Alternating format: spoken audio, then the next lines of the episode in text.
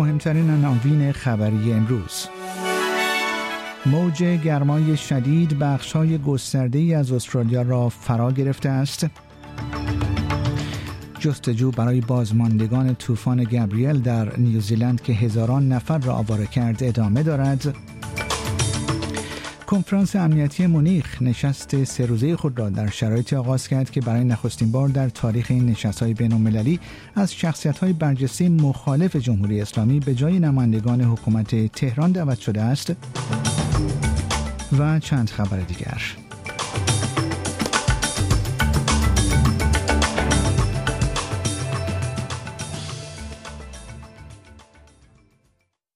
درود بر شما شنوندگان گرامی. پیمان جمالی هستم و این اخبار روز شنبه 18 فوریه 2023 رادیو اسپیس فارسی است که اون رو تقدیم حضورتون می کنم.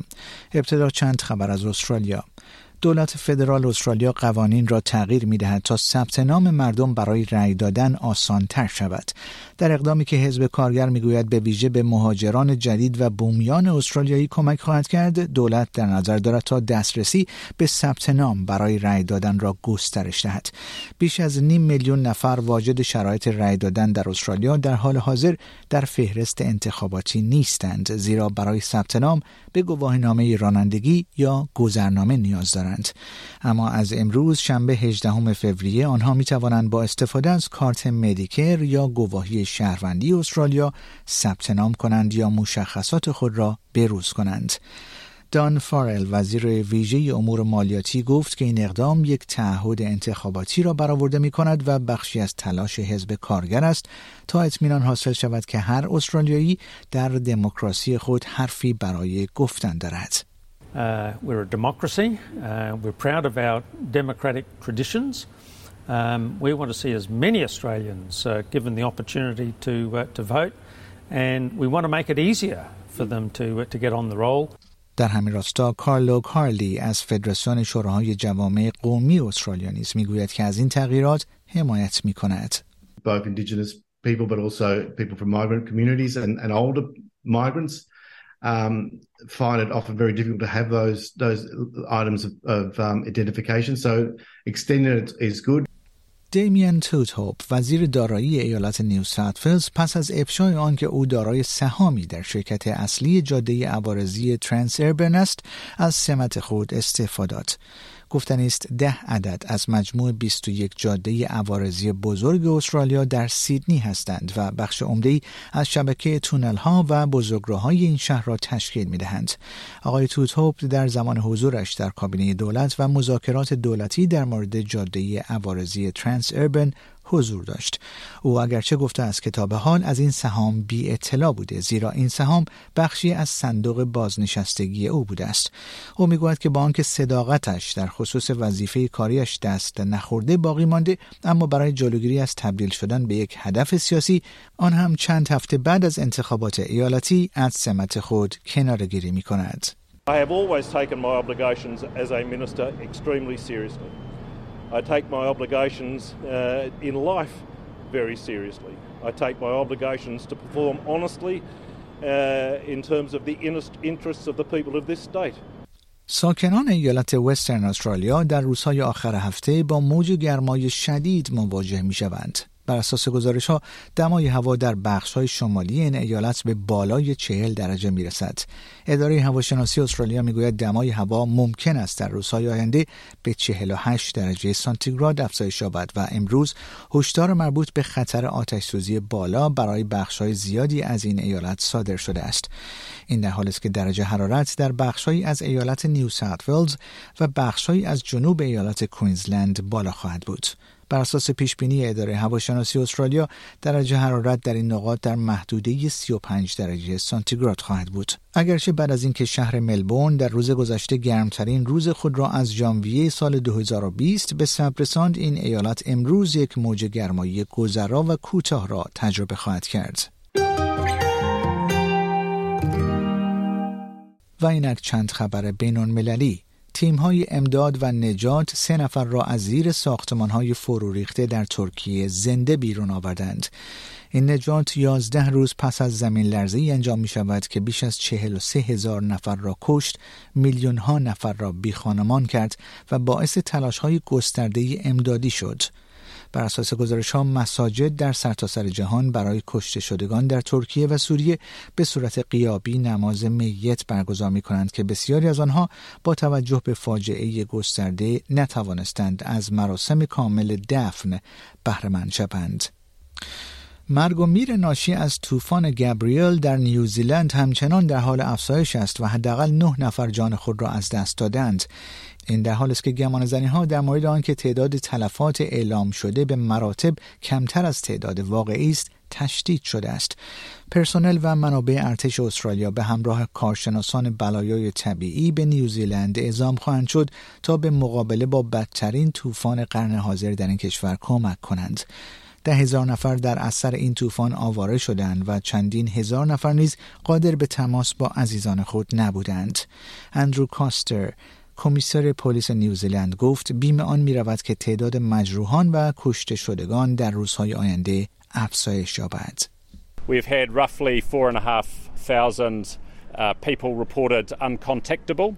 And look, I, I think there's always the possibility that we will uh, find more people who have suffered in this uh, situation. So, really encouraging uh, families who have made contact with their loved one to let us know. و اینک چند خبر از ایران. کنفرانس امنیتی مونیخ روز گذشته جمعه 17 فوریه نشست سه روزه خود را با شرکت رهبران و هیئت‌های ارشد از 90 کشور جهان در شرایطی آغاز کرد که مدیریت کنفرانس برای نخستین بار در تاریخ این نشست‌های بین‌المللی از شخصیت‌های برجسته مخالف جمهوری اسلامی به جای نمایندگان حکومت ایران دعوت کرده است. همزمان با برگزاری این نشست گروههایی از مخالفان جمهوری اسلامی ایران از جمله طرفداران شاهزاده رضا پهلوی و طرفداران سازمان مجاهدین خلق از شهرهای مختلف آلمان در مقابل محل نشست تجمع کردند. در حاشیه کنفرانس امنیتی مونیخ خانم مسیح علی نژاد با امانوئل مکرون رئیس جمهوری فرانسه دیدار کرد خانم علی نژاد یک live اینستاگرامی در کنار آقای مکرون رئیس جمهور فرانسه منتشر کرد و خبر داد که رئیس جمهور فرانسه از نشست هشت چهره مخالفان جمهوری اسلامی در جورج تاون واشنگتن استقبال کرده است. Are they calling the protest a revolution? And thank you so much. Thank you, Messi. I said that France is all about revolution. I want to congratulate you and all the members of the coalition for joining and teaming up. And I think the support towards I mean, civil society and what's happening on the ground, the ground is very important. And I'm, I would be very happy to meet all of you all together because all the coalition this, together. This message of unity is extremely important. Yes. Thank you, Messi. France is about revolution, and you're going to be the voice of Iranian women.